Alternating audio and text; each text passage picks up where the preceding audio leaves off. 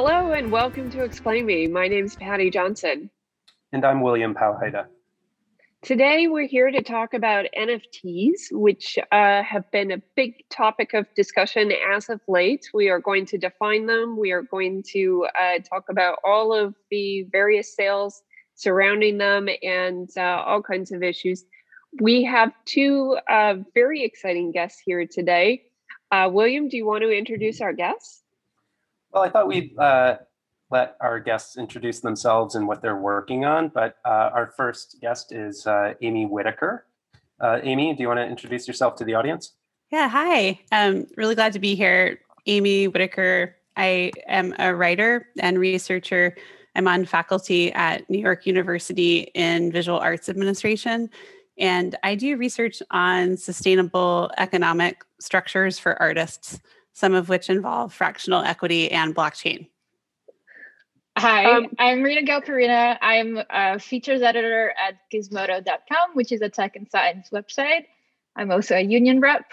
Um, I edit mostly long form and narrative pieces, everything from conspiracy theories to cryogenics to whatever comes. And I'm really excited to be here. Well, thanks so much for joining us. Um, I think like one of the things we do before we we jump in is uh, we try to do a check in with our guests about uh, how the quarantine um, is is going for them. Uh, so maybe Marina, we can we can start with you. Uh, are you surviving? How's uh, we're like near we're like a year in now. I'm doing okay. I've uh, integrated into this model of only seeing people on the street or through this little Zoom window. Um, I'm just preoccupied with work and union stuff for a long time. So I'm I'm doing okay. I also take anti-anxiety medication, so that helps. But in general, I'm doing I think I'm doing okay. Uh, I don't know how much longer I will be doing okay. But everything's fine. We're good. Um, William, it seems like you're doing a lot of uh, uh, organizing too. Yeah, yeah. Um, Marina, hopefully, maybe we can chat a little bit about it later in the podcast. But um, yeah, I've been working with a group of people that have been very quietly and slowly working on putting together the outlines of an arts union for artists and arts workers it is um, you know not really a public facing organization yet but it is it is heading in that direction. So maybe something in the next three or four months will be will be out in the world that i can name and talk about in more detail. And amy how are you doing? I mean i don't know anyone who's not having a really hard time the last couple of weeks.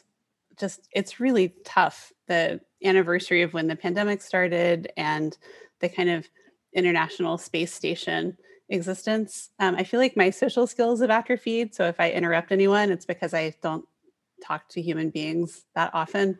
Um, but I would say the most joyful thing from the last phase of the pandemic has been family Zoom call with my siblings and my aunt. My aunt is a master storyteller who's become obsessed with television murder mystery movies. And long story short, we've started trying to toy around with writing a murder mystery over Zoom, and just the character sketches alone are really like making my day. So that's the the best, most positive thing I can add.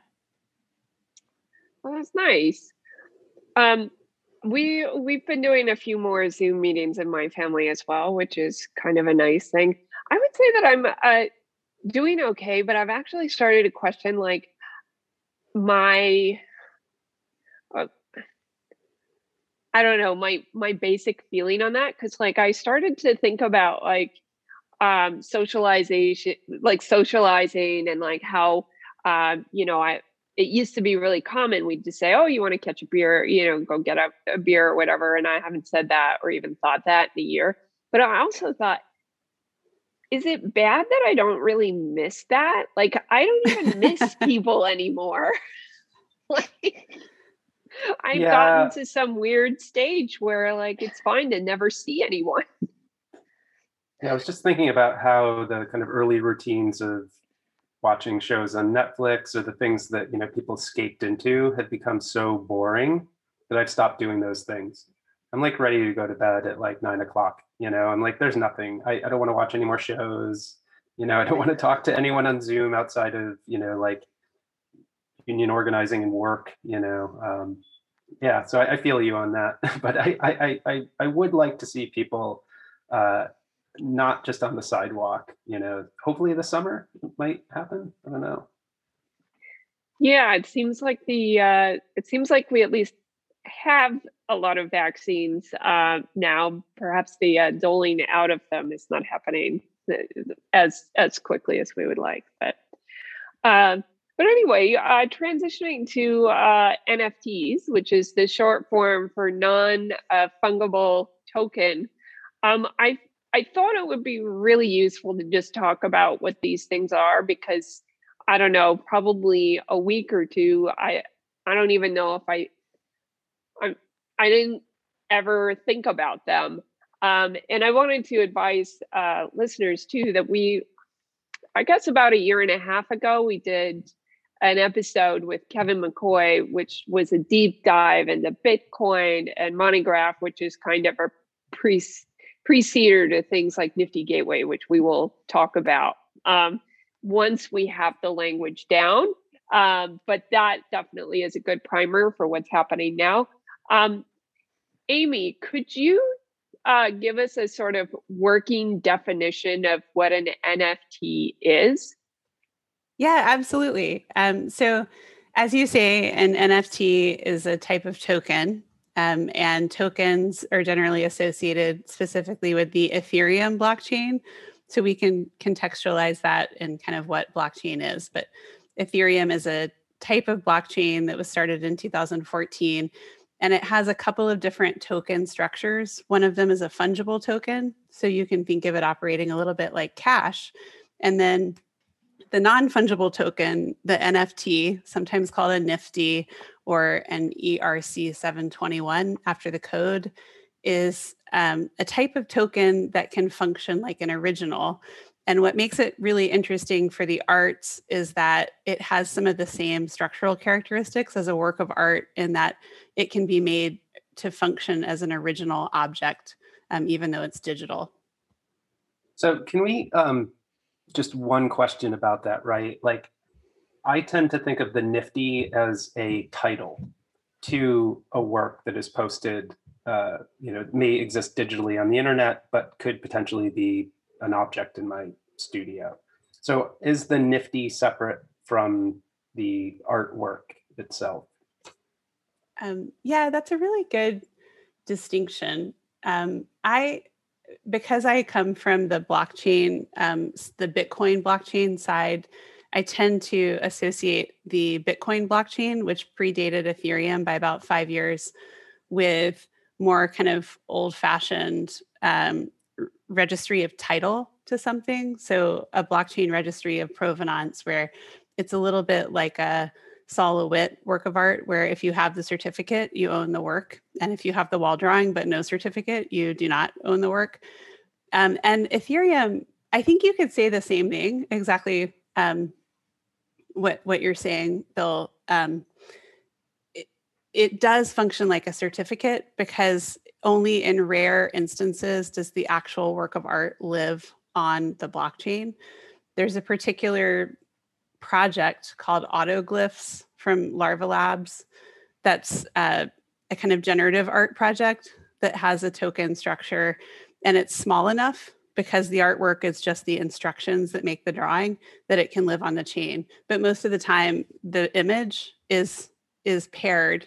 There's a pointer from the blockchain to the image. If you're fortunate enough fortunate enough to own a cat with a pop tart jumping over a rainbow or similar is that does that distinction make sense or?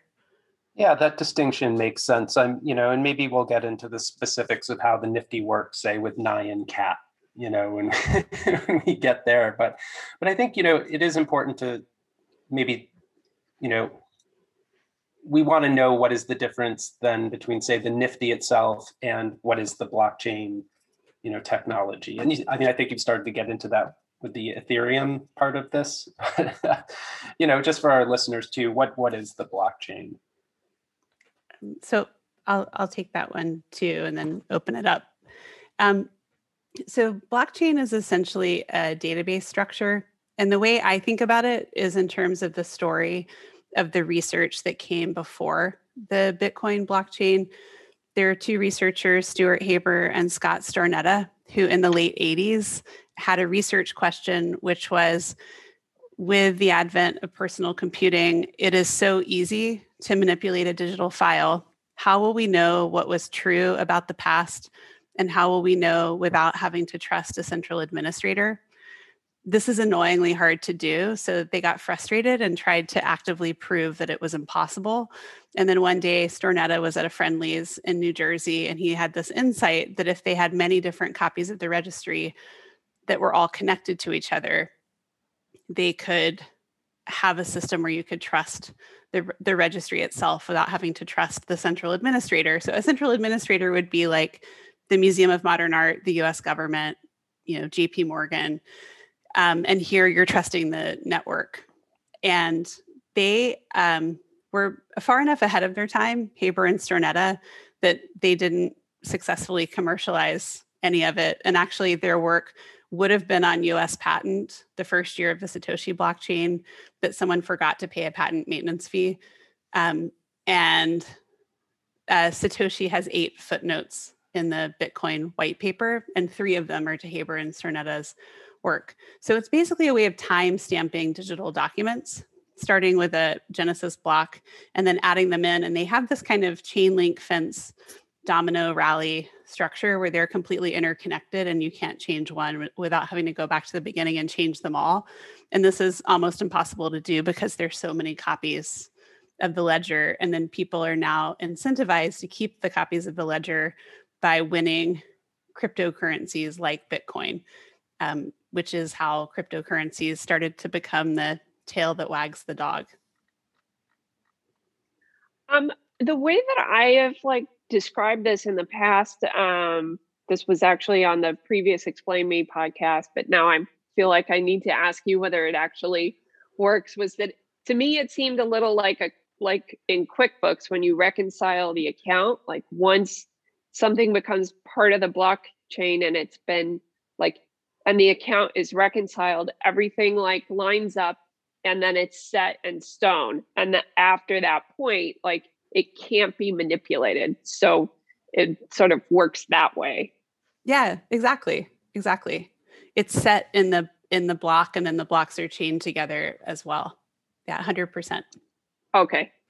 So Great. one of, yeah, I mean, I think one of the one of the questions we had for both of you, um, you know, is is do studio artists kind of do studio artists need to care about you know nifties and the blockchain but I think before we even get to that question, is why is this so important for digital artists? And Marina, years ago, I was in a show that you curated with Kyle Chayka. Um, uh, that was like the first show of Vine artwork. and and Patty, I know I remember in Miami you had a, a, booth at one of the art fairs where you were selling thumb drives with with editions of, of GIFs on it. So the idea that you know selling digital artwork is been around before. But suddenly we have a huge amount of language about this being sort of the first time that digital artists could um, sell their work, which isn't true, but that seems to be part of the narrative right now. So, so why is this so important for digital artists? Um, Marina, do you want to? sure. Uh, I, I, I think what we tried to focus on our Vine show that many years ago is that it was platform specific and uh, we had the hag with the brooklyn developers to be able to upload the vine to someone else's account at the time where you could only record something to your account directly. And that's how we proved that they owned the original work because they were just displaying it in their system. Um, that makes me think a lot of the um, nba top shot which is they sell video based basketball trading cards and they call them moments and then there's their sport clips which are notoriously copyrighted and expensive so people are collecting these and there's a social network type thing built into this marketplace where you can display what you collect as a trophy in that system. So um, if there is a platform that exists that you don't have to build to display your art, that seems like a positive thing. And obviously, this thing has been existing for a while, and, and just these two ideas are somehow running into parallel together. Uh, I think in part because of you know the crypto boom, but then also the pandemic and us relying on technology and realizing that it isn't just real but essential. So more people are focusing on this right now but yeah. in terms of does does does every digital artist or non-digital artist need to be involved in this? Like i think it's a personal choice and i've heard from i've talked to a lot of people with very polarizing views on this. Um, i have people who despise the concept of the auction in general. Um, and then there's like the true believers who consider this to be a community that depends on each other and something new and super edgy.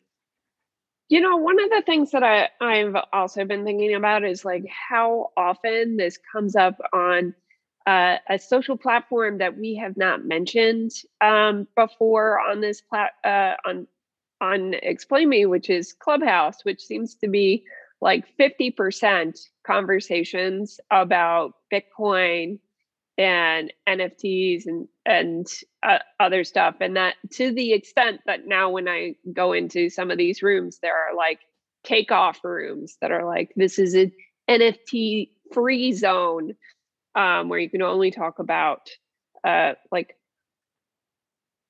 the specific things, the the like specific studio things or something like that. Like why um why why does everybody want to talk about this now? Yeah, and I, I think also Amy, I mean, I think that question is for you as well. Is how how is the Nifty creating a market for digital art? You know, coming back to the fact that it's a kind of digital title um, that kind of proves ownership. And also, what is Nifty? Like, I feel like we, we haven't even gotten to that. that was the first question. um, yeah. So let's see. I let me start with a more kind of general blockchain digital work point, and then try to get into NFTs or Nifties. So my starting point for blockchain was actually a group with um, William. Would you like me to call you William on the podcast? uh, a group a group with with with Bill um, and some other artists that uh, was about what property meant for artists, and I started looking at resale royalties as a form of property. And then by chance, right after we made a book together, I met someone who was starting a blockchain company and was like, wow, this is actually a way that you could build a platform where people could manage shares and art or digital art as property so the the person who was starting that company is called Sean Moss Pultz. Um, he's based in Taipei, and the company is called Bitmark. So Casey Reas does some work with them on digital art projects. Um, but when Sean was starting it, if you asked him why, he said he would say um, that he had a kid and that he wanted to be able to give his music collection to his son. And he realized one day that he couldn't do it because he doesn't own his music. He owns licenses to his music and he's like there should be a concept of digital ownership and so i think there's like this sort of like massive iceberg of an idea there which is that you know we live in a late stage capitalistic platform economy where lots and lots of data is owned by companies like facebook um you know the the dependence we have on these companies the way that spotify doesn't sell me an album but a right to listen to an album um, we we don't have property. And for artists i think this is really important because you know ownership obviously is a complicated concept where it starts to sound neoliberal and extractive through certain lenses but also ownership to me is very closely related to artistic autonomy authorship choice even to give something away often you have to own it first.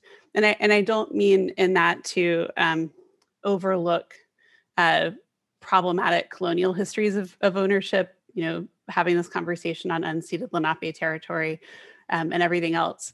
Um, but I, I think what interests me about blockchain idealistically is the potential for collective and shared ownership and for artists to have larger choice sets about participating in systems that could support artists individually and artists collectively.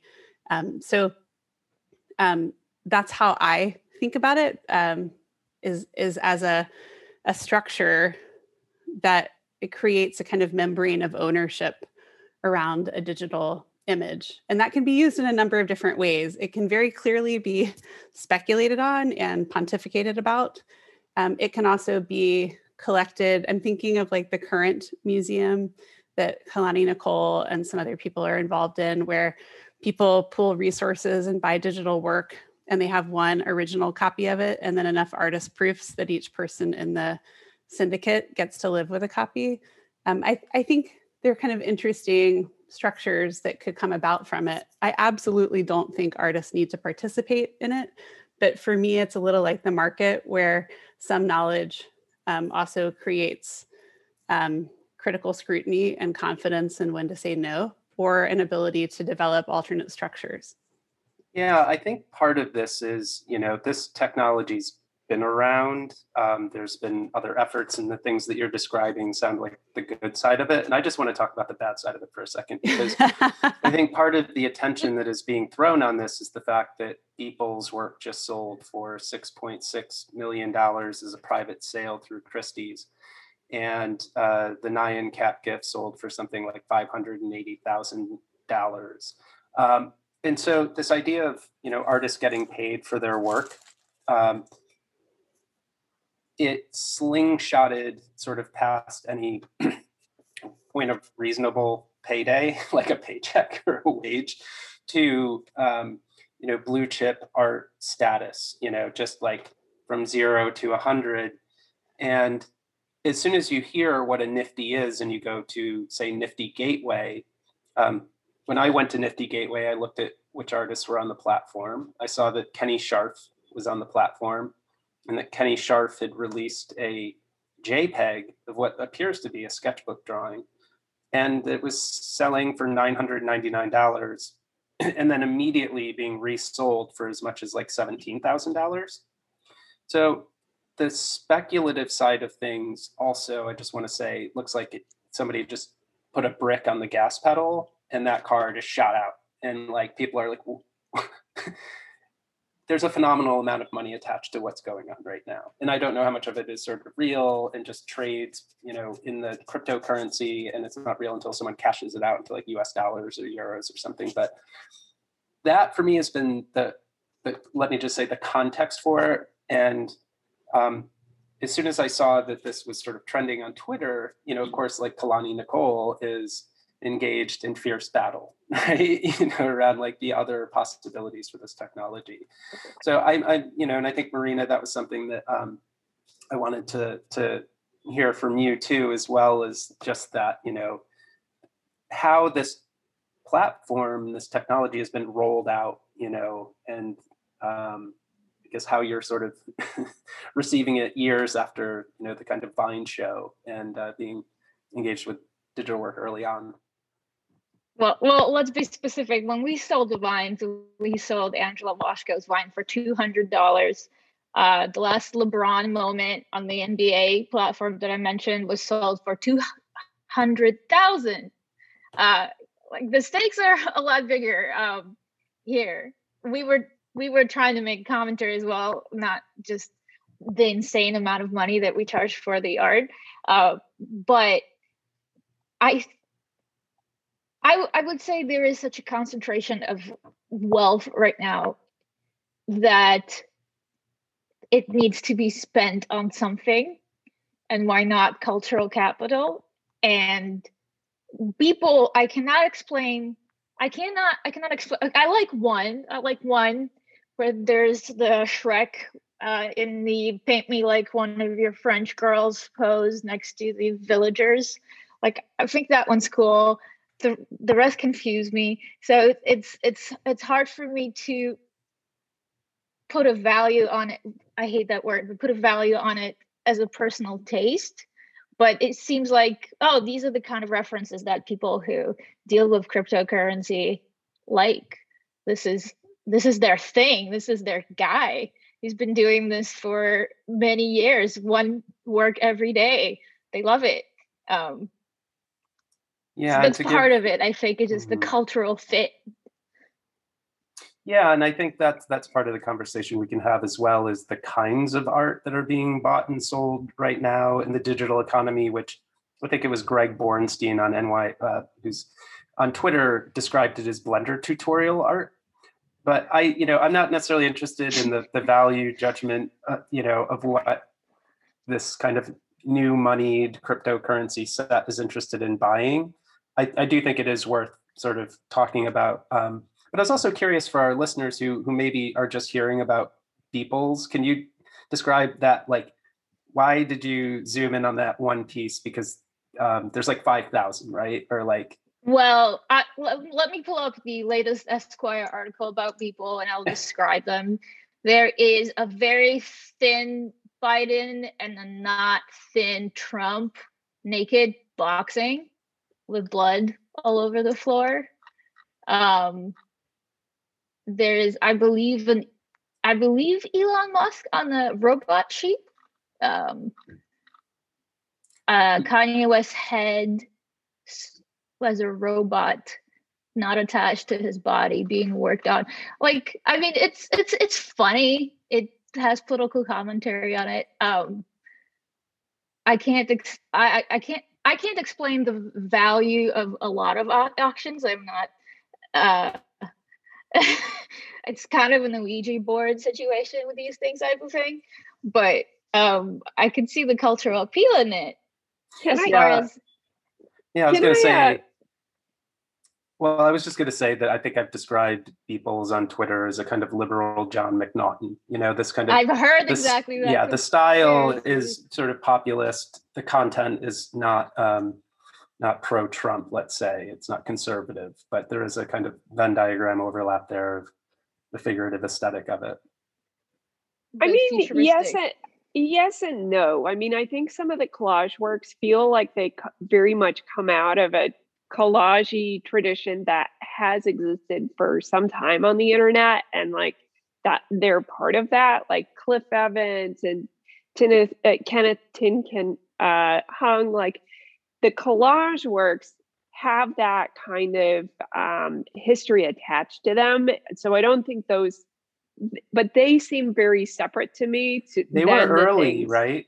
Because this represents uh, how many years of work? First 5,000 days, I think the project's called. So, you know, the, the aesthetic has changed as the audience has changed as well. So now you get more politically oriented work, Mike Pence, you know, hovering over the White House or something.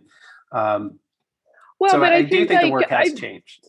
But I do think that also, though, that that work that I'm referencing, Kenneth Tin Kin Hung, it, for example, like all the work that he did um, they were these like web pages that were like just collage with many many um, images uh, were lar- they were largely political mm-hmm. um, they were kind of like loud and bombastic even the even this like i think you could you could technically i don't know whether it's correct you but i i think you you might make a, a kind of lineage from like that collage to a kind of more um like to the singular figures but they're still just as kind of outrageous as the uh, as the other as the the original collages were because it seems like part of the aesthetic is to just sort of be as outrageous and as loud as the internet is and that's it's, like part yeah, of the it's, expression. It's got, it's got garbage pail kids in it. It's got you know Mad Magazine in it. You know, I'm not.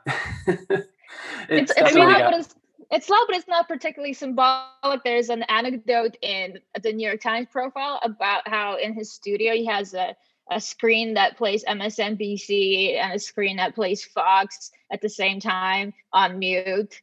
Uh, and that just says the relationship of the inspiration of the context that is not necessarily not necessarily deep political analysis which it doesn't have to be. Nothing nothing has to be deep analysis in art. It could just be cool. There's which no obviously a lot of people Yeah. think a lot of people think that apparently. I, I wouldn't say it's you know something that is drawn on a truck. I think it's although that can also be good i guess but it's So uh, one thing that, that is unique about Beeple's work and this work that we're kind of discussing is that it was offered for sale on Christie's and it is going through, it's a private sale, it's not a public auction. Um, but I, I, I'm kind of, for our viewers, you know, for the, for the audience listening to this podcast, um, where can people find these nifties? What are some of the platforms? And, you know, uh, maybe Amy, you can talk us a little bit through the distinction between the token and the platforms or markets that are people can trade these on. Can I just interrupt for one brief second because we are getting to the platforms um, and say that I just wanted to like the nifty um, the nifty acronym. I I think this is a result of having like literally not talking to anyone ever. Like I've only ever used the NFT and nifty. Um, I guess it's also what uh, what we call the um, non uh, fungible tokens, but I had been thinking about Nifty as as related to uh, a specific platform that I think Amy will be talking about. So these things do get a little confusing, at least for me. My apologies to the reader, to the listeners. No, no, they get confusing for me too. And I'm not sure if it's confusion or selective interest and lack of interest. Like, I love The Price is Right. I watched The Price is Right every day when I was a kid, and I'm not similarly interested in how people price art. I'm extremely interested in how artists use NFTs to distribute percentages of their proceeds, like um, what Sarah Ludy's doing at Bitforms, where 35% of the sales of her work goes to the gallery. But of that, it's divided into five shares, or one is the gallery and the others are for staff. Like that is super fascinating. Um, but as to whether a, a work sells for five and a half million dollars or one and a half million dollars, like I'm I'm comically bad um, it's the opposite of the problem of the mother from Arrested Development who's like, "What is a banana? Ten dollars?" Um, but it's just, I think the structure is much more interesting than the price because if you're being honest, the price isn't based on anything. Um, I mean, the Beeple example actually interests me because it has labor in it. It's a little different from uh, the French collective Obvious that sold the AI generated work um, a couple of years ago where they were using an algorithm that was designed by someone else to source images that came from many, many, many different places. And here I think it's kind of interesting that the artist, you know, made drawings for 5,000 days. Um, I'm not sure that's so interesting. So I, it's a, it's probably a little unsatisfying because it makes me sound like I'm just sort of optimistically seeking the bright spots of it. But um, yeah, the, I mean, just to Bill's earlier point, uh, it, there's a lot of kind of crass speculation masquerading as cool with a capital C. And it tends to come about through these kind of performative stories of, of false histories of, of um, I discovered this like five minutes ago, but other people worked really hard to make it happen five years ago. Um, I'd just like to shout out Kevin McCoy um, and others in that category.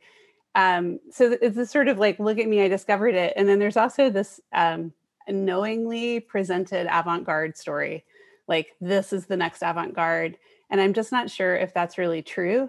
I'm not sure that there's been an avant-garde where someone knew what it was at the time. I don't know if that means that there's never an avant-garde again.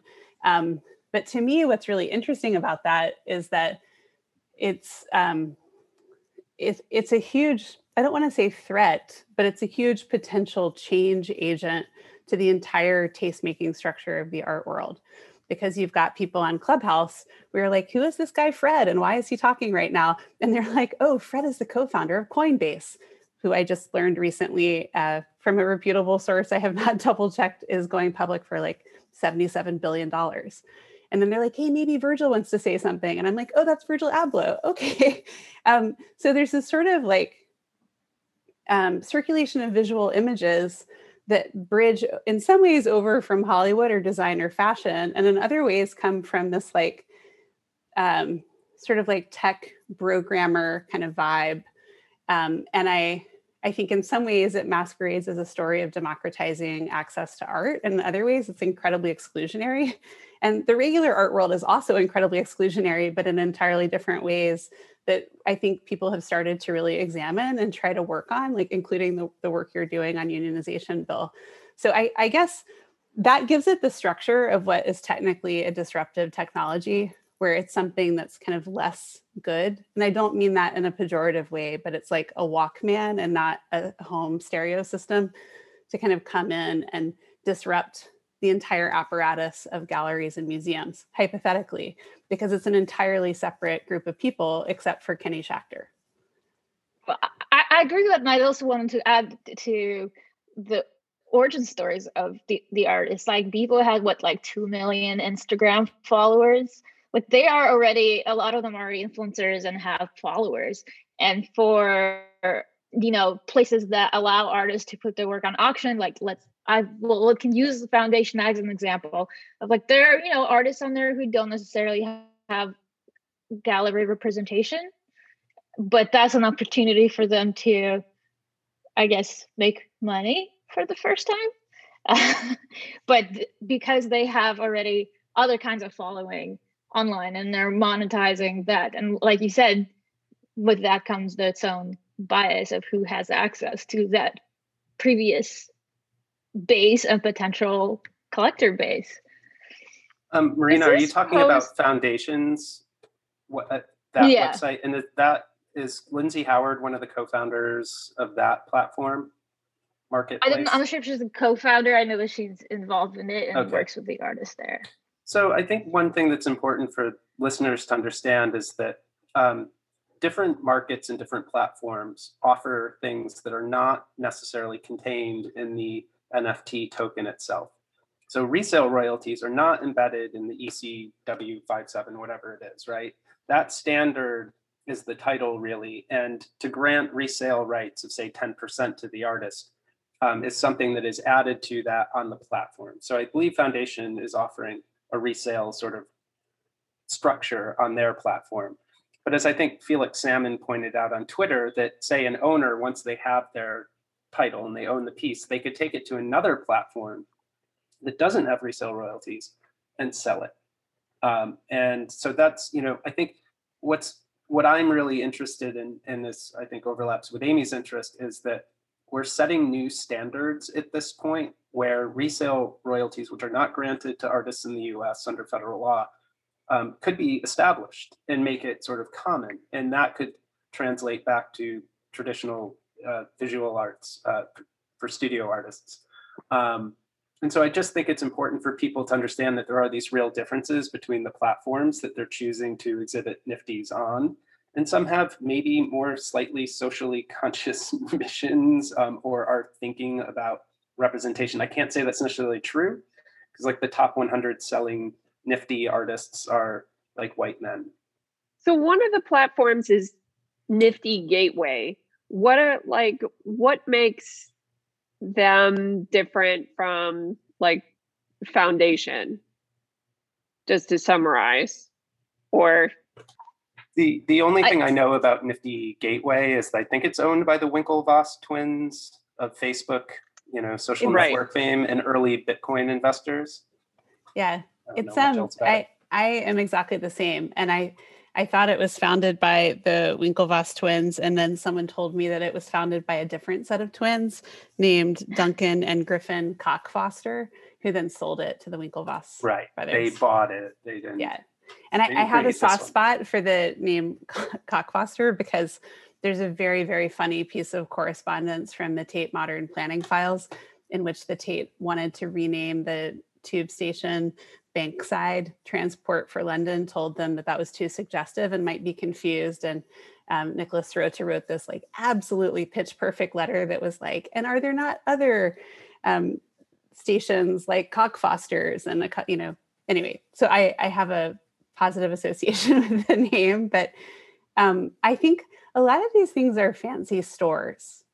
Um, and some of them are neutral fancy stores, and some of them are fancy stores where I think Um, a bit like when you meet a person, if their arrogance is greater proportionally to their kind of like substance, it's a bit off putting. And there's some things where the sort of coolness factor is much larger than the substance of it. And then there are others where I think they're quite neutral, but what they're doing is selling art alongside um, collectible sneakers or images that um, do not self define as art.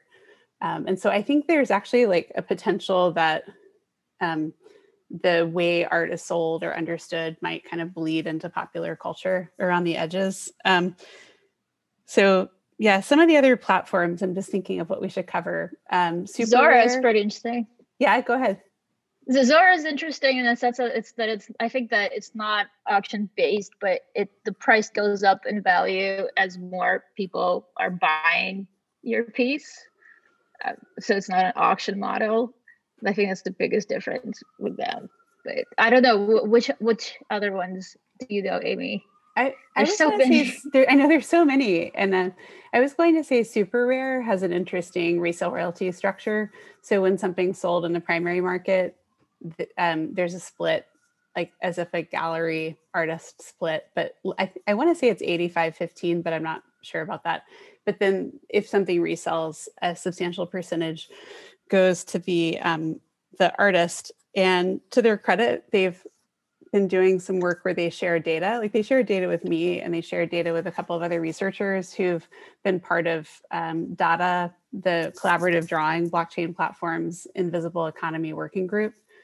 So that to me feels sort of substantively related to the art itself as opposed to just like a store for images.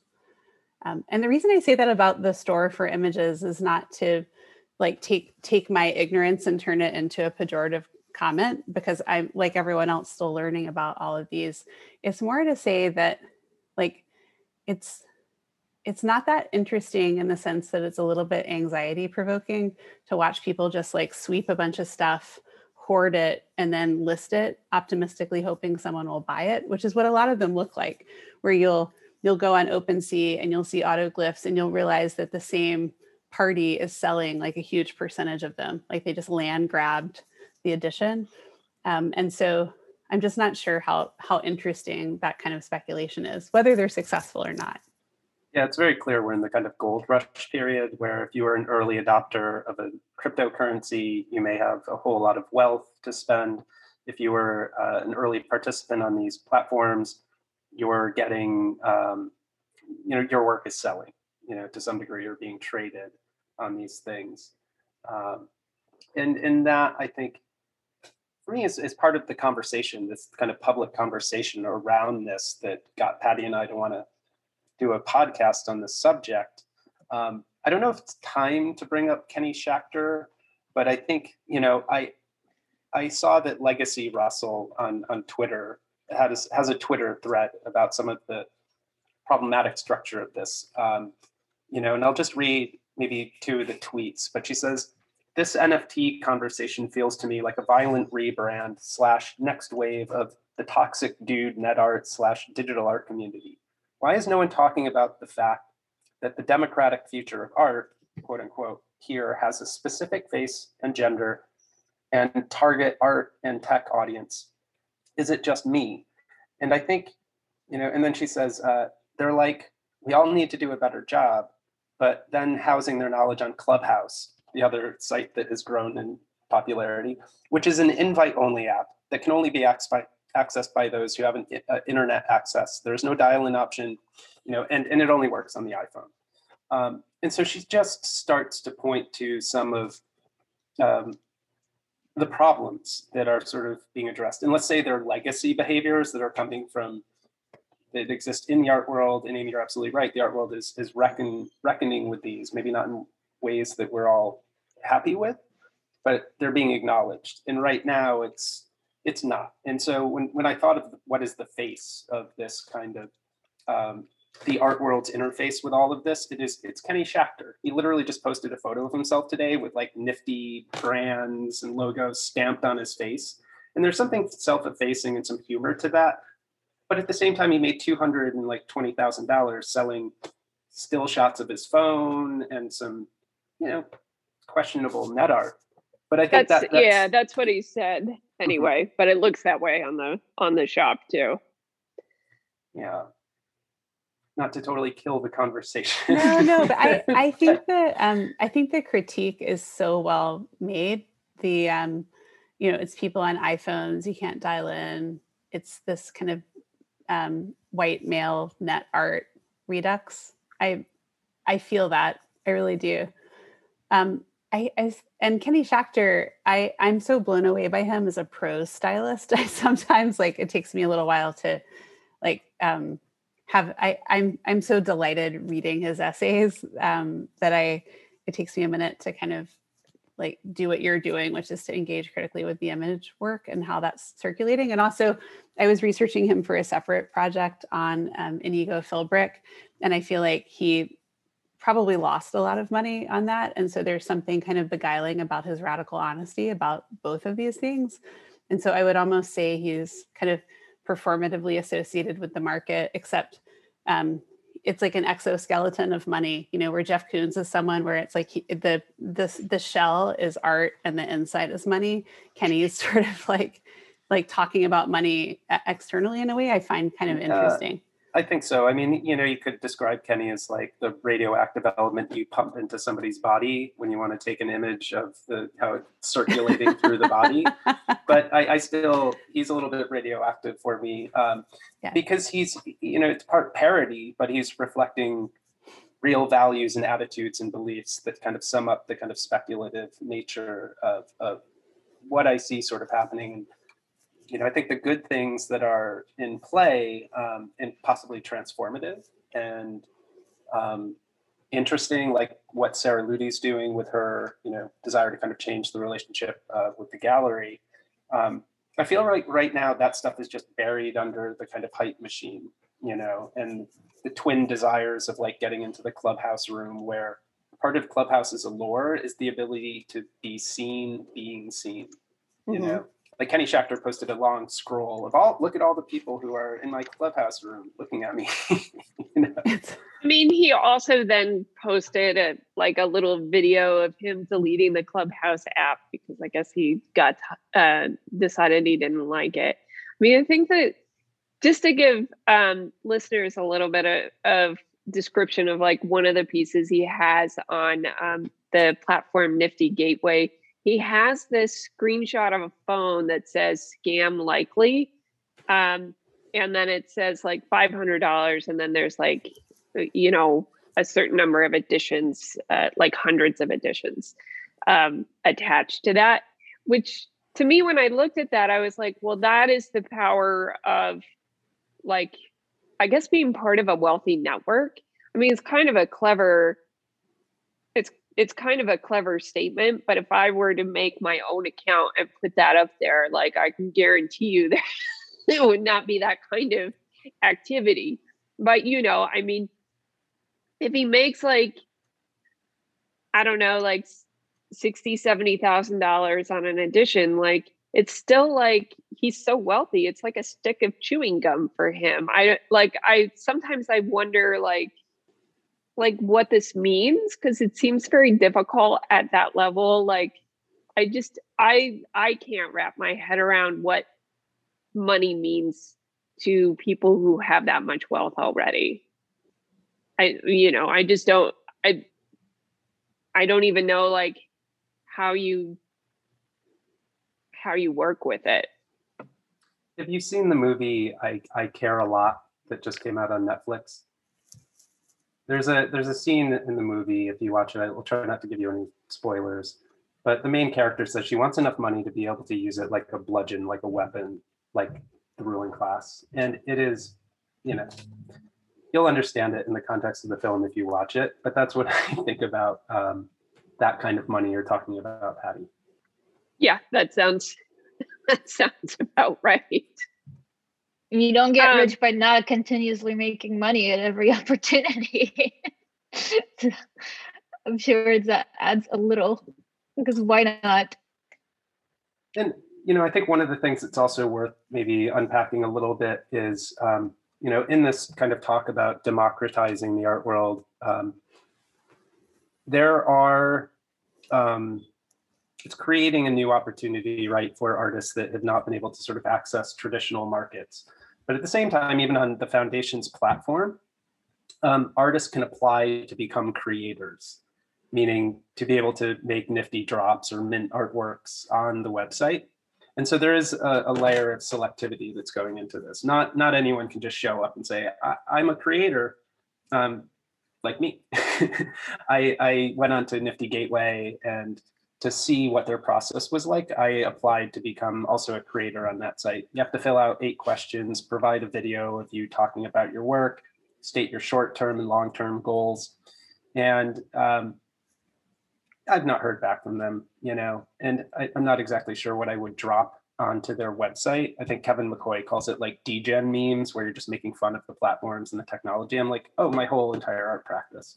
Um, you know, but you know, the, the, the point is that there's going to be a lot of people who are like, I want to make nifties, and they might not be able to use these platforms to do that. So I, am also curious if there are other platforms where I could just go and mint my own Nifty, and maybe it's on an island, you know, like my website, with no market built into it.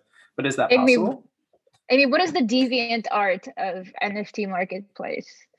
That is a perfect question. I don't know. It's a really good question. I don't Where know the answer. The what do you, yeah, what do you think? well, actually, you know, um, this is more blockchain than um, more Bitcoin than um, Ethereum. But um, so Casey Reas, the art artist who's at UCLA and was one of the developers of processing the computer language, works with the same company I do, um, Bitmark, and they're starting an artist to artist exchange called Feral File. And I feel like that is like much more like anybody can get get in. I mean, maybe there's still this kind of clubbiness to like who knows who, but I feel like um, my understanding is that processing also democratized um, who participated in coding because like for example women especially felt more comfortable um, joining because it was there was something about the community that was a little bit less misogynistic than some coding communities had been um, that I would that's one to watch. It's a really good question. I don't I don't know the answer. Rena, do you? I, I'm not familiar. I was um, theorizing. I'm not sure. If only this were a radio call-in show. I could. May I phone a friend? um, but you know, I the thing I keep thinking about is um, what it's been like for all of us to watch the journalists try to catch up to the change in the structure of the news cycle, even beyond the arts and NFTs, with the change in the US presidency and going from this like kind of like sugar high, like, oh my God, someone said something crazy, that what a spectacle. I feel like I have to cover it, or I don't have to do difficult, subtle research. I can just put this kind of crazy thing someone said at the top of the newspaper and of course, processing the spectacle is a really important part of our responsibility for understanding what's happening in our field. But I do wonder like what it looks like to hold space for something like the work Sarah Ludy's doing. And I wonder if it goes back to the organizing that Bill and Marina are working on. Like if you see ways that that might scale into something um, bigger. Yeah, I mean, I can speak to that really quickly. Um, and I, I mean, Amy, I don't know um, how much I can talk about this, but you know, we have a mutual friend who's working on a blockchain based resale um, platform that would, you know, manage titles for all sorts of artists, not just digital artists. And the one thing that I, I'm not going to say any names here, but one of the things that's interesting about this project is it has the ability to take a small percentage of the money and send it off to something that would be more distributive um, that would take some of the profit that's generated in all of the speculative activity that tends to not benefit the creators, but also not just individual artists, it would also benefit the broader arts community. And so any project that is coming um, up in these platforms that has something like that, that's what I'm, I'm looking for. You know, I'm looking for things that are redistributed, that are going to take, mm. skim off all of this market activity, because that's pretty much, it's all driven by that right now, and get that out of the big pool of money that just tends to concentrate and sit with owners. So, um, you know, and I think as artists start organizing, whether you're a traditional artist or a digital artist, that that's a false dichotomy that shouldn't uh, be involved in these conversations about um, redistribution of, of wealth, you know. So Kal- Kalani Nicole is actually working on a very interesting project to me, and in terms of, uh, I think she's starting an exhibition and she wants to scale it up to a gallery. But uh, if one work from a group exhibition sells, that all the other artists get a cut, sort of like a profit sharing model of selling work from a group, and I just find that very interesting. Um, yeah. I don't know how NFTs would even play into that, or if she has an interest. but uh, I, I I love that idea, and it also like a little bit re- reminds me of what Sarah Ludy is doing as well. Oh, it's so funny. I just spoke at uh, Amy's art and money class that she teaches in one of the projects that I did that was part satire and part commentary on all of this. Had a project where artists shared in any of the proceeds of any of the sales of a particular product line. um, so I, you know, I think that's, you know, another really interesting area and possibility that you can then actually make happen with this technology, right? Because there's mm-hmm. lots of different ways to structure um, ownership and and how sales are done. So um, there is there is so much sort of potential in this. Yeah. You know. Or like um, recreating the artist pension trust without physical artworks. Mm. And if whatever problems sank that thing. I mean, that yeah, one. Yeah, yeah. Um, no, I, I was um, reading once about how people who are in the finals of poker tournaments in Las Vegas are usually staked in each other's hands because it's too um, risky. If there are four people and there's a million dollar pot, say the winner gets seven hundred thousand dollars and each other person gets a hundred, and I think not only does that make sense in terms of the arts because sometimes someone's doing something that's really high quality that doesn't happen to be financializable. It's not it's not legible in markets and I I want to credit a former grad student of mine, um, Camila Nickel, who was writing about market elusive art and started talking about like when you look at a gallery roster, sometimes there's one person who's making completely unsaleable art. And I'm going to say something cynical, but like they basically serve a marketing function. So the gallery overall is like, no, no, no, it's not just commercial here. It's look, we have this non-saleable art. But then that person, you know, has a hard time supporting their practice, and then other people get the benefit.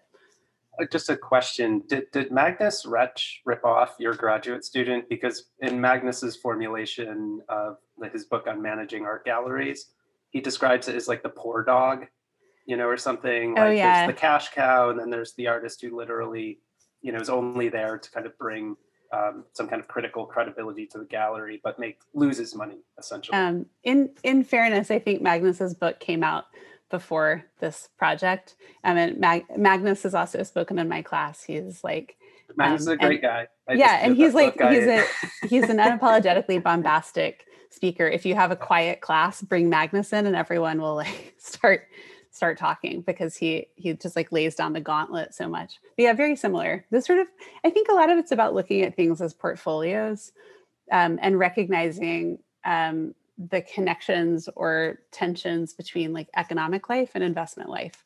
You know, it's like artists and studios have costs and need to pay for life.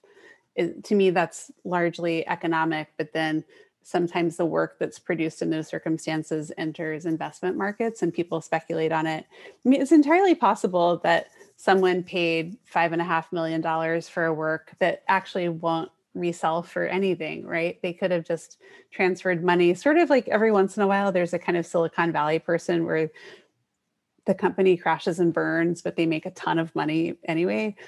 Um, so, you know, who's to say maybe these will be like the Bouguereaus in the museum basement in 50 years? Um, but I, I do think the structural stuff is the most interesting. And I, I also think that because it's a form of artists holding power collectively. I, I think it's really hard for artists to hold power individually unless they're like, you know, Jasper Johns or something. But I think it's definitely possible for artists to hold power collectively.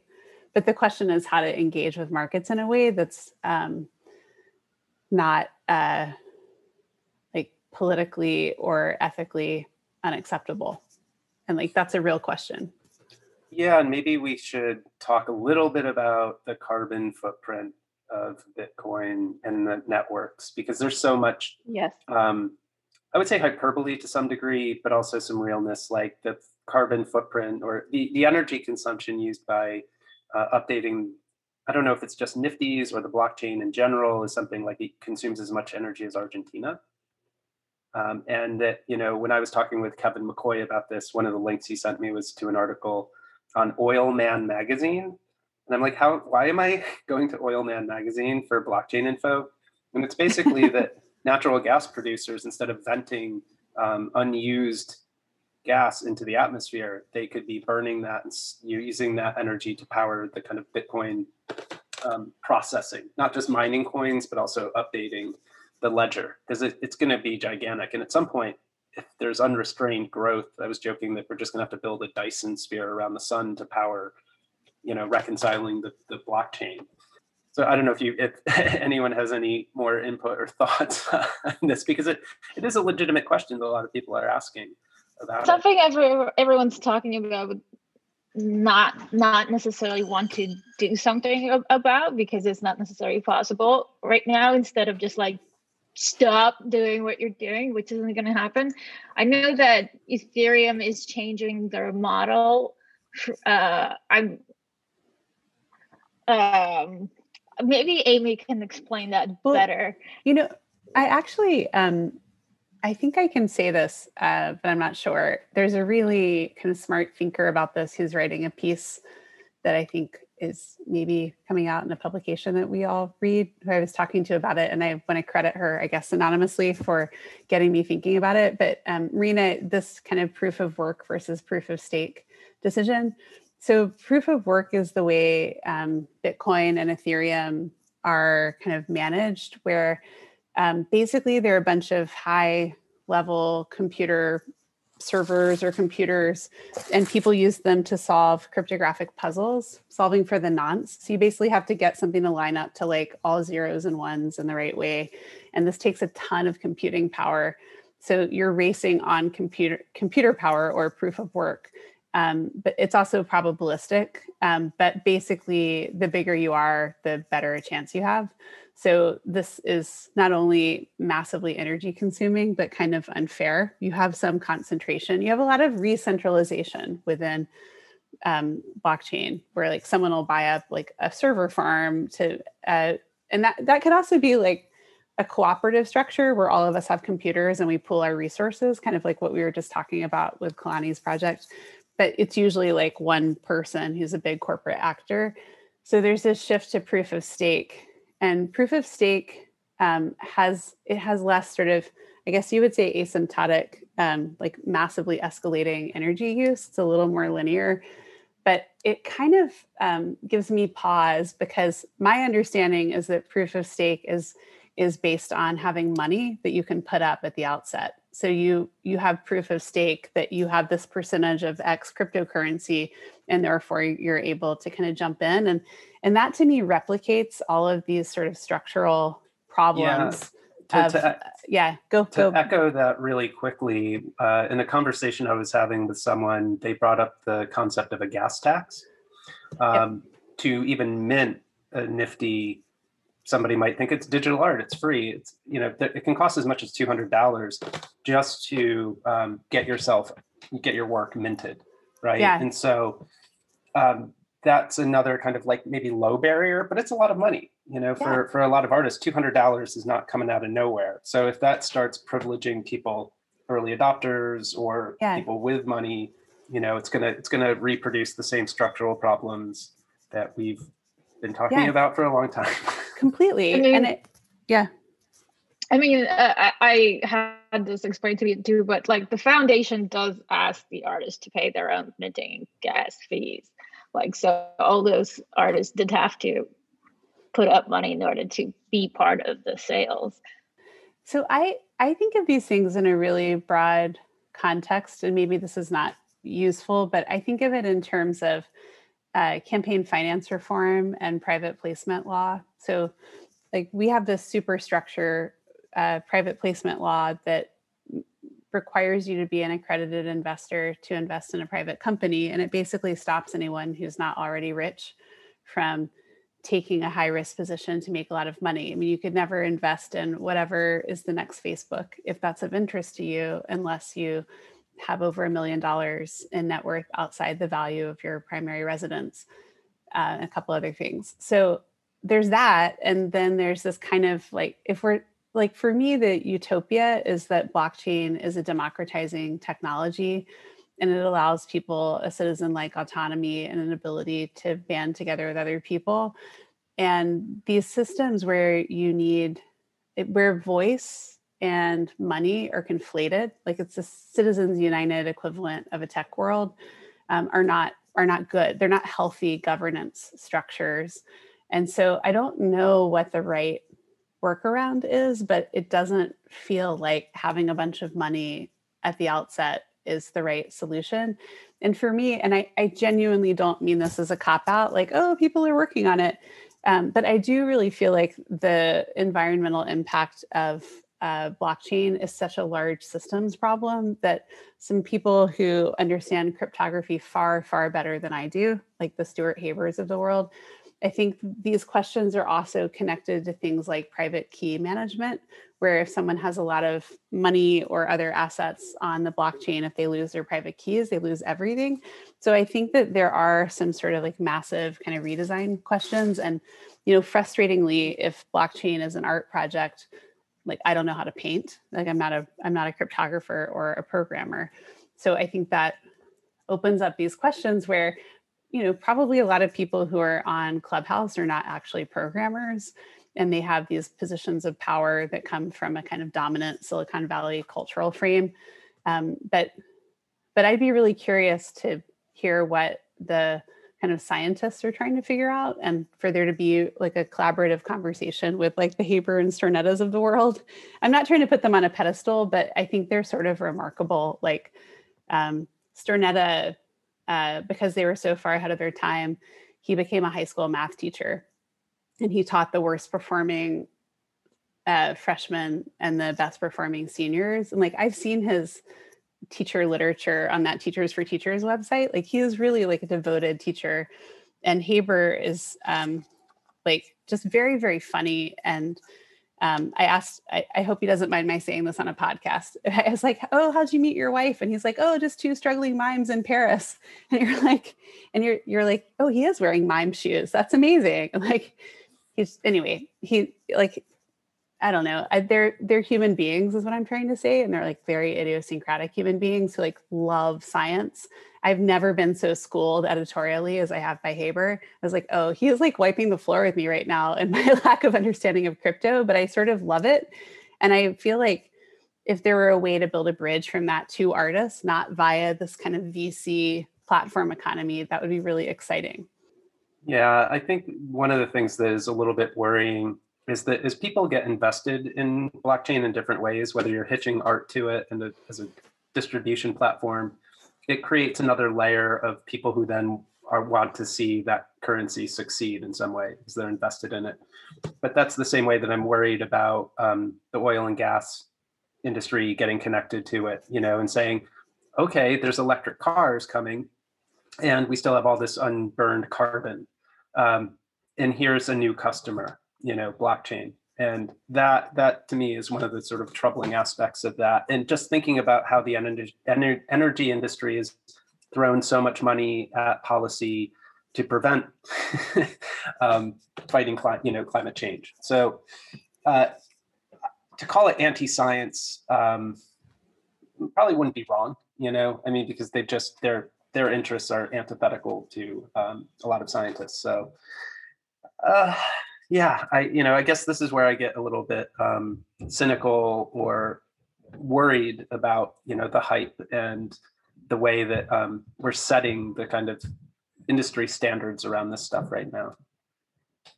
Are there reasons to to are there reasons for optimism? Um, I think beyond what we've what we've already discussed. Well, Kevin McCoy talks about the idea that you know if if say blockchain doesn't derive its energy from carbon, if it were spurring the growth of you know green technologies, then that might be a plus. But the way things have gone traditionally, I don't know if that's going to happen yet. You know, but seriously, it could. I mean, that you know, that could be a sort of positive development. So so you're gonna have to basically oh so so basically though like that like blockchain and like all of that like the idea is is that they would use up so much energy that it would force um the the like um clean energy is that the is that the idea Yeah, because energy consumption, I used to think the limiting mechanism on blockchain was computing power, that you had to have certain levels of computing power to be able to mine the coin. But now I'm realizing one of the limiting capacities is the ability to produce enough energy to balance the ledger, basically. that would if if that failed that would ruin i guess the idea of distributed trust the the ledger would no longer work So, So I it's a little frightening. Yeah, it's a little frightening to think your money is tied, if it gets so tied to burning carbon, that that would be very frightening. The lengths people would go to make sure that their Bitcoin retains its value. It would create a very weird kind of bank run, you know, where you'd want to get your money out, but you couldn't until it cleared or oh interesting. Welcome marina to the did i cut you off? I, I was just going to comment that you're going to have to convince people that uh, who are always saying that the alternative energy is not reliable, that that energy is reliable if you want to make a big switch like that. You're going to have a whole new sea of propaganda to deal with. Um, you know, one of the things I was thinking about as listening to your other podcasts, um, Patty and Bill, and I was listening to the one with Neil and Blake, and they were saying, um, you know, museums are always like, how do we get people to come here? And what museums should really be asking is, what do people need? And I'm just like thinking about how to ask that question. What do people need with regard to the um, blockchain space and the NFT space. And when I say people, I probably mean artists. And like like to me that centers the conversation around investment trusts, risk sharing, pooling proceeds, assigning equity shares. Um, I mean, I really need a you know multi-million dollar um, piece of rainbow digital art, but not everyone does, and I don't want to project that onto other people.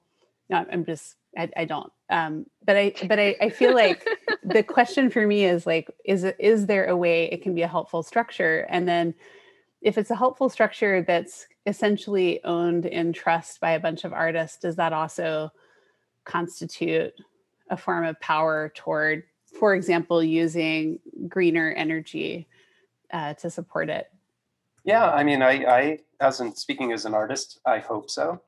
And I think there's a huge learning curve, you know, to learning one about contracts, you know, and using contracts. It's something when I was a very young artist, uh, a dealer friend who ran a gallery said, never sign a piece of paper. You know, this is a handshake trust industry. And that can be incredibly disempowering, you know. And so one of the things that's been fascinating to watch is people learning about resale royalties, talking about resale royalties, talking about different ways that the value that is created by the sale of art could be distributed to not only the artists but gallery employees and um, workers and the broader ecosystem. So those those are things that people need to put their like market cap on to do. But is it, this is also happening in I would say the background for some of this is just that idea that culture wants to be free and kind of pour around these barriers, pour around marketing. You know, somebody was like, here is the gif of the Nyan cat who is harmed by this. Somebody paid whatever amount of money for it, but here it is. You can have this. It's still public art, you know, and it's somebody now has the bragging rights to say they own a slightly restored, fixed, uh, there was a, a bad pixel or something in the original, which I find a little bit interesting, you know, almost to talk about in another thing, what is an original and what's a copy. Um, but I, you know, I hear you, Amy. I think those those things that are there's a lot of potential, but the arts community, one of the biggest barriers is just getting artists to to organize, you know, and to see themselves as part of a kind of collective and have these conversations and be willing to set these standards when so much of the value still is around individual authors. You know, like we all know who Beeple is now, right? But we know less about the underlying technology and all of these kind of structures that could benefit a lot of artists. Um, and you know, and that works, you know, with these questions of authorship and knowing that there is a history to this work, that people have been making digital art for a long time who were not able to be paid, who didn't benefit from the kind of bonanza that we're seeing.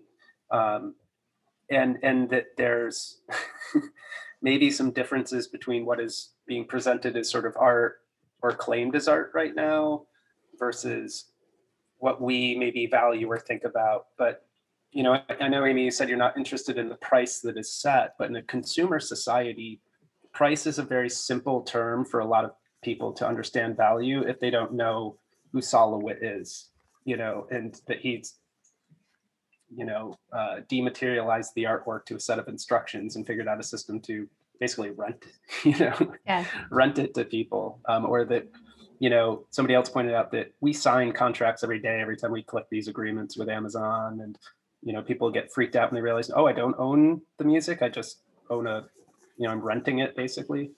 I don't know exactly where to go with all of that, but I, I do think that this sort of there is a a question where the the value of the artwork is tied to the price, and that's a dangerous thing to conflate. You know, um, but it's an easy one to understand.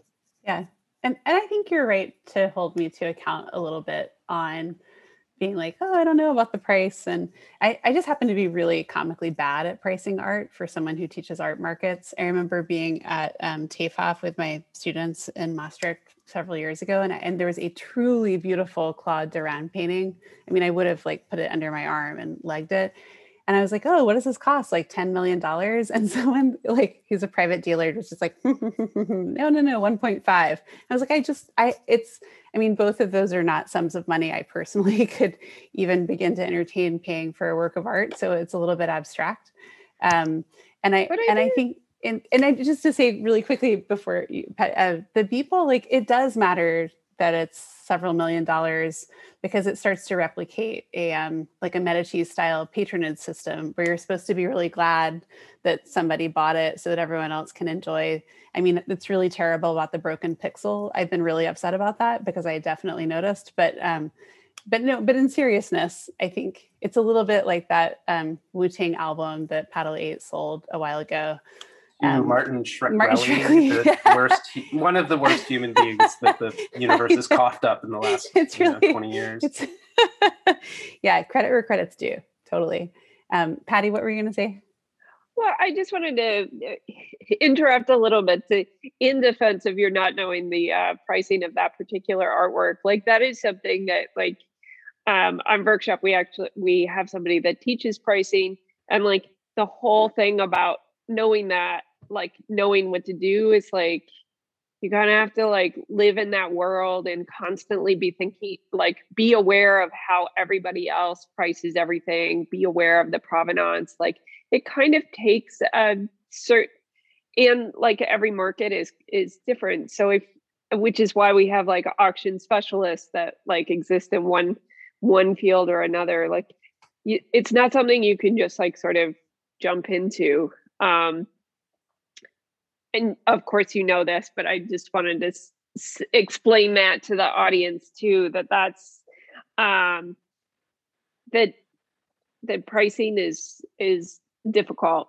and doesn't it just doesn't I think a great thing for listeners um, to be aware of is that Greg Allen, you know, a, a well-known Twitterer, um, had a project where he he created facsimile objects, which he realized he could get to FO as a faux object.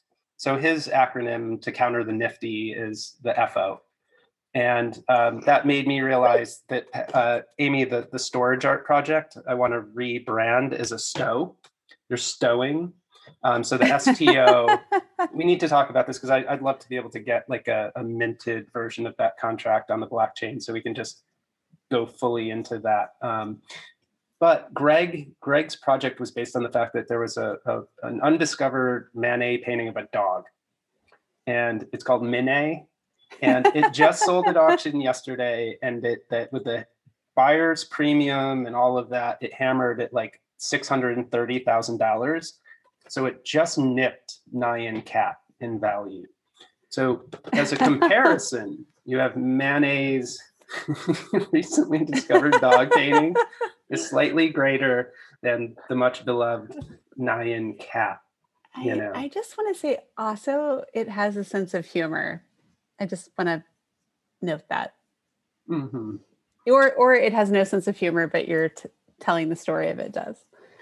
Well, uh, Greg has a sense of humor about it, and um, you know, I the way we think about the value of art, and you know, like the storage art project that we've sort of worked on. One of the problems facing artists is it's not scarcity; it's abundance. It's too much of something that you can't give away or sell.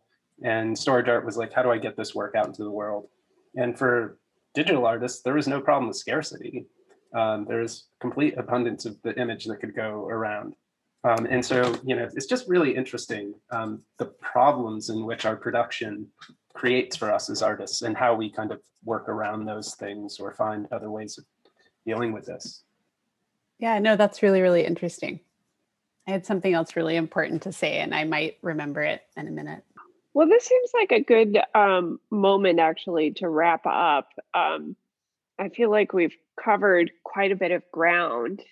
Um, and uh, I, uh, I would like to thank um, both you, Amy, and Marina for coming on and um, talking about um, Nifties, NFTs, and um, all of the various related issues because I feel like it's kind of complicated and we started to really un- unravel some of that that material. And and i want to make it clear um, if there's any links to the vine project anything that you want us to post along with this episode for our listeners to go check out um, i think that would also be awesome to have you know as part of this um, experience of watching the podcast and then being able to go check out all of these things that sort of happened in the past and happened yesterday. Sorry, uh, the vines they uh, they're gone. Because vine you, is gone. you mentioned some of them have popped back up on some of the nifty markets. Is that happening? Oh, really? Oh, no. Actually, I've seen okay. some of the artists who were involved have pivoted ah, to. Okay. okay but interesting um i mean the, the copies still exist it's just they are no longer uh do it wow. for the broken broken image but thank you it's been such a pleasure to talk to you guys and to listen mostly it's been really interesting. Thank you amy as well. Yeah, thank you both. And same um so interesting and i really appreciate your in- invitation. I was going to say that i've been a little bit obsessed recently with this literature in sociology around valuation studies and commensuration, like how people talk about um, the likening of something to money or the comparison of two different things and how you value them. And um, it has this kind of strange and wonderful language like, oh, that's a calculative device. Um, and that could be like a person or a prize or a market um, and i'm happy to share some of those links too if anybody else wants to read it. It's start, it started to help me have a little bit more spaciousness. Like i feel like when you're trying to liken value in art to value in markets you often end up with those kind of like uh, Matryoshka kind of nesting dolls where you just like flatten the inner uh, the outer into the inner and i feel like there i'm trying to discover a little bit more spaciousness um, just because this stuff is it's hard and important and i really appreciate the work that you all are doing and the organizing especially. All right well i think that wraps up this episode of explain me. Yes thanks to everyone and we will see you all soon